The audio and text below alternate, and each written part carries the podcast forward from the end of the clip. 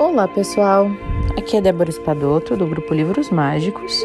Nós estamos lendo o livro Limite Zero do Joe Vitale.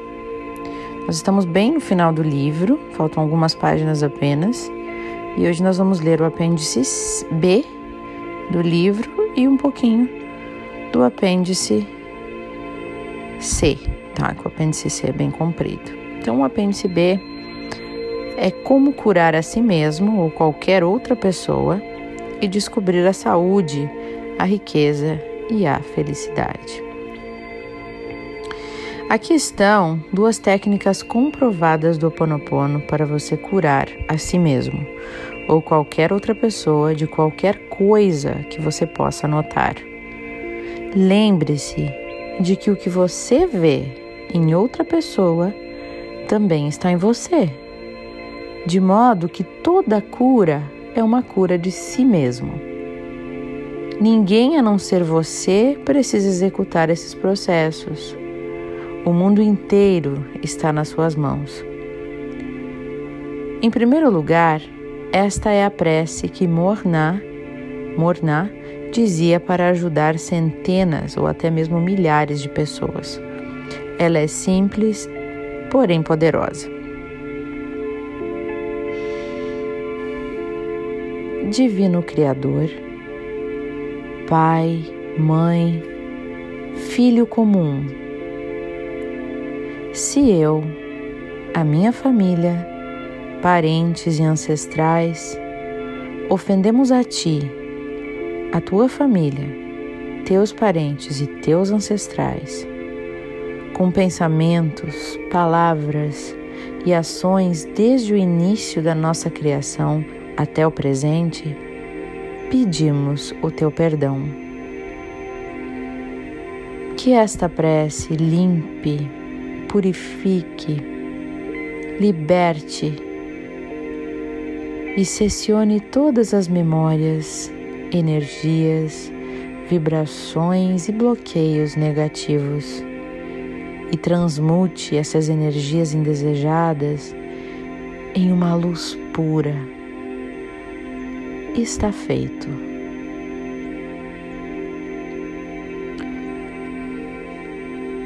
Segundo, a maneira de curar preferida do Dr. Heulen é dizer em primeiro lugar: Sinto muito e por favor me perdoa. Você diz isso para reconhecer que alguma coisa, muitas vezes sem que você saiba o que é, entrou no seu sistema, no seu corpo ou na sua mente. Você não tem a menor ideia de como aquilo entrou em você, no seu radar. E você não precisa saber. Se você estiver, por exemplo, com excesso de peso, você simplesmente assimilou o programa que o faz ficar desta maneira. Ao dizer sinto muito, você está dizendo ao divino que deseja o perdão dentro de si mesmo para o que quer que tenha trazido isso para você. Você não está pedindo ao divino que o perdoe, que perdoe você por algo. Você está pedindo ao divino que o ajude a perdoar a si mesmo. Em seguida, você diz obrigado e eu te amo. Quando você diz obrigado, você está expressando gratidão. Você está demonstrando a sua confiança de que a questão será resolvida para o bem maior e todos os envolvidos. A frase eu te amo transmuta a energia de emperrada para fluente, ou seja, ela desbloqueia. Ela o religa ao divino. Como o estado zero é um estado de amor puro e possui limite zero, você está começando a alcançar esse estado expressando o amor. Em seguida, o que acontece é a alçada do divino. É com o divino, não é mais com a gente. Você pode se sentir, de repente, inspirado a tomar alguma medida. Seja o que for, faça aquilo que vier à sua mente. Se você não tem certeza de que medida deve tomar, use esse mesmo método de cura na sua confusão, né? Quando tudo estiver bem claro, você saberá o que fazer. Esta é uma versão simplificada dos principais métodos de cura do Ho Oponopono. Do Ho Oponopono esse que é o modernizado, né? E para entender melhor o processo da identidade própria por meio do Ho Oponopono, você pode se inscrever em um dos seminários, que é no site www o com dois O's no início, né? H O O P O N O P O N O. Então é H O O. E para compreender o que o Dr. Heulen e eu estamos fazendo juntos, visite o site do livro www.zerolimits.info. Olha que linda essa música. Ela é em inglês do Ponopono. I'm sorry, please forgive me. I thank you, I love you. Muito bonita. Então, Apêndice C. Quem está no controle? Tá? Obrigado por me acompanhar e ler este apêndice. Eu sou grato por isto. Amo o Oponopono da identidade própria e a querida Morná Nalamaku, Simenoa, Kaliuna Lapau.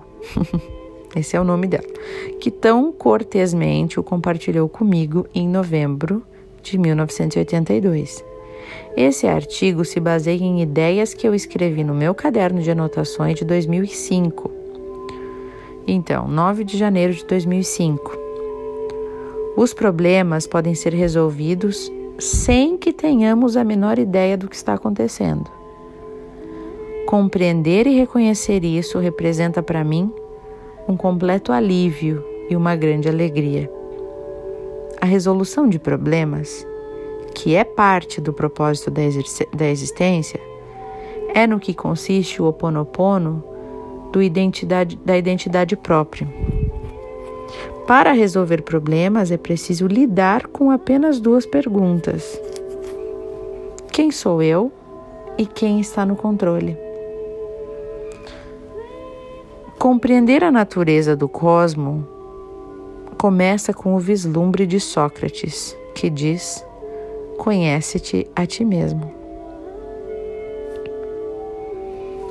21 de janeiro de 2005. Quem está no controle?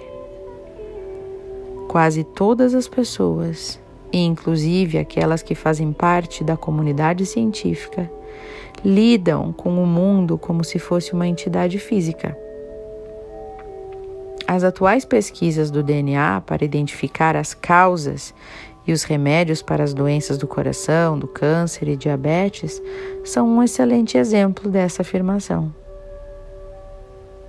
Né? A lei de causa e efeito no modelo físico, no, no modelo das coisas concretas, seria mais ou, menos, mais ou menos assim: causa DNA defeituoso, efeito doença do coração.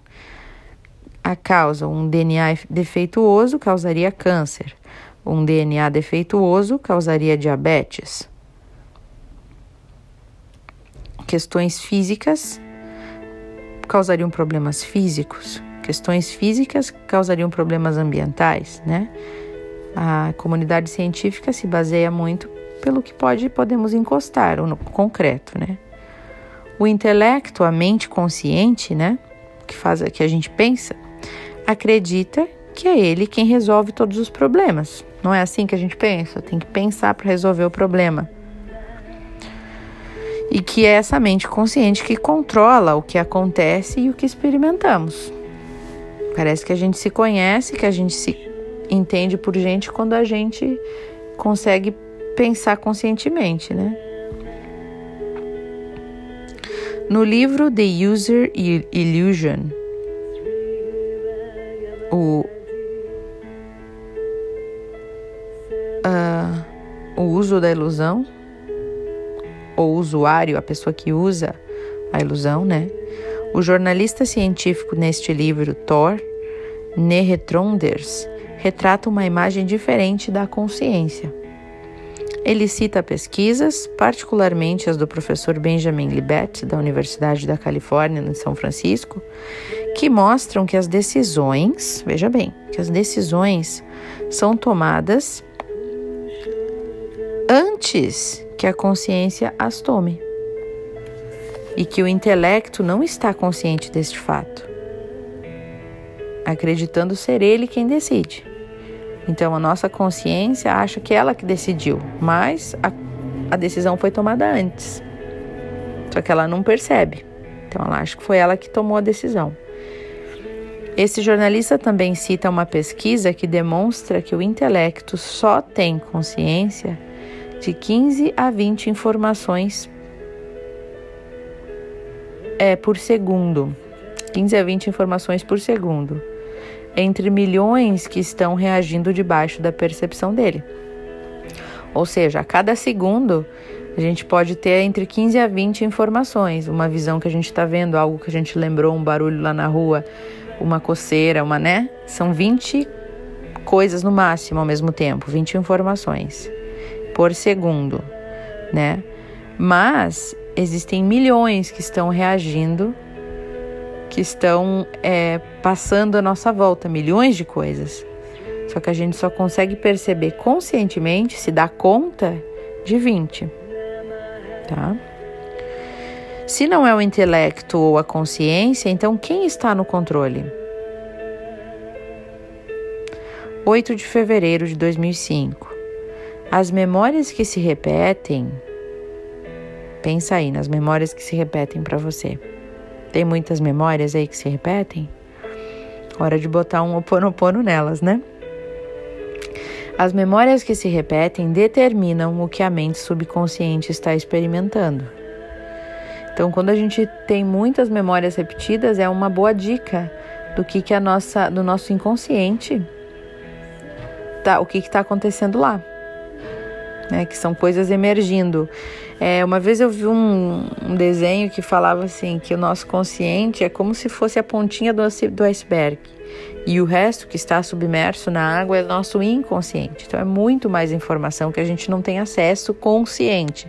A gente daqui a pouco emerge alguma coisa para a superfície, vem para a consciência, mas a gente nem sabe de onde veio. Um pensamento louco, uma coisa nada a ver, ou muitos pensamentos repetitivos, né? Então, a experiência da mente subconsciente, ela é indireta. Ela imita e ecoa as memórias que estão sendo reencenadas. Ela se comporta, vê, sente e decide exatamente como as memórias determinam.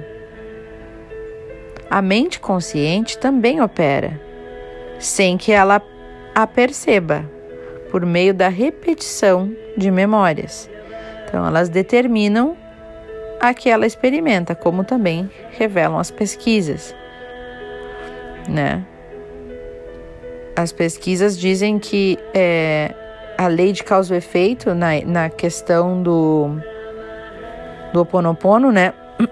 Seria mais ou menos assim: memórias que se repetem na mente subconsciente vai ter um efeito físico que pode ser doença do coração, câncer, diabetes e problemas físicos no corpo, problemas físicos do mundo. Então, as memórias que se repetem, elas estão criando a nossa realidade, né? Então, atenção a essas memórias que estão se repetindo. O corpo e o mundo residem na mente subconsciente, no nosso na parte lá de baixo da água do nosso iceberg.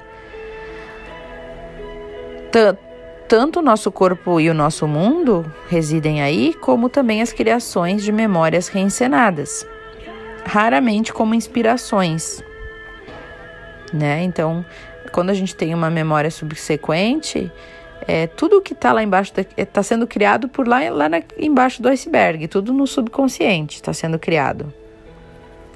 E é o que também cria a nossa realidade. Então, tudo é criado ali, que nem sempre é uma inspiração é muito que está arquivado já do nosso processo existencial, das nossas vidas, todas que tivemos, uh, ou desta vida, tudo que aconteceu nesta vida, desde o ventre da nossa mãe, a gente já está tendo percepções, né? E vai sendo arquivado ali, mesmo que a gente não lembre conscientemente, mas está tudo ali, está tudo ali. E isso é o que vai criando a nossa realidade. Então, muitas vezes vem coisas à tona, é, vem coisas à tona, emergem coisas à tona que não é, não são inspirações, mas são memórias antigas, coisas lá paradas lá embaixo que daqui a pouco emergiram, boiaram. e tá ali, né? E a gente nem entende de onde que veio. A gente tem uma mania de ter um, uma mente linear, querendo explicação para tudo. E tem coisa que não, muita coisa que não tem explicação. Se a gente sempre lembrar essa cena do iceberg e que só a pontinha lá em cima é o que o que tá bem claro e consciente pra gente e o restante todo é inconsciente, então as coisas que vêm do nada são nossas também, né? Mesmo que a gente estranhe, faz parte do nosso da nossa existência ali, são memórias lá trancadas. E que pode ser talvez que com o Oponopono elas comecem a ser liberadas, né? Uh, ah, 23 de fevereiro de 2005. A mente subconsciente e a mente consciente, que compreendem a alma, não geram as suas próprias ideias, nem pensamentos, nem sentimentos e ações. Como foi observado anteriormente, a experiência delas é indireta, através de memórias que se repetem e inspirações. Mas os homens podem interpretar as coisas de acordo com as suas convicções, as crenças deles, o que eles acham que é, sem levar em conta o propósito das coisas em si. Isso quem disse foi William Shakespeare. Então, é fundamental compreender que a alma, a nossa alma, não gera experiências por si só. Que ela enxerga como as memórias enxergam. A nossa alma vai enxergar como, a partir das memórias e vai sentir a partir das memórias também. E se comporta também como as memórias se comportam e também decide de acordo com as memórias. Ou então, como raramente acontece, a nossa alma enxerga, sente e se comporta como a inspiração. Mas geralmente a nossa alma vai seguir as nossas memórias, o que está lá, né, o caminho que a gente já conhece. E muito pouco a partir da inspiração. Na resolução de problemas é crucial perceber que o corpo e o mundo não são em si os problemas, mas sim os efeitos, o que está acontecendo na nossa volta, na nossa realidade, no nosso corpo é o efeito, é a consequência dessas memórias que se repetem na mente subconsciente. Então, quem está no controle?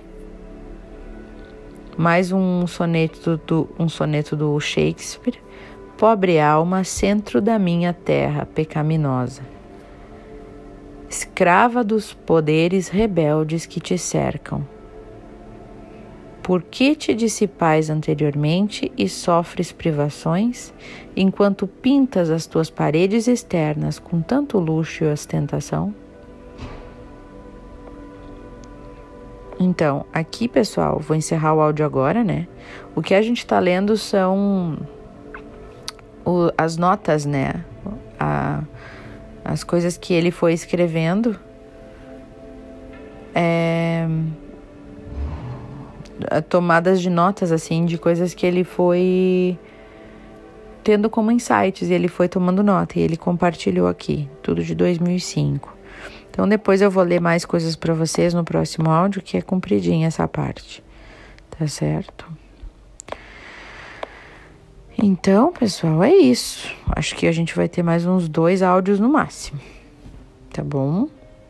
Vamos fazendo o nosso oponopono, limpando, limpando e ficando livre de tudo isso, né?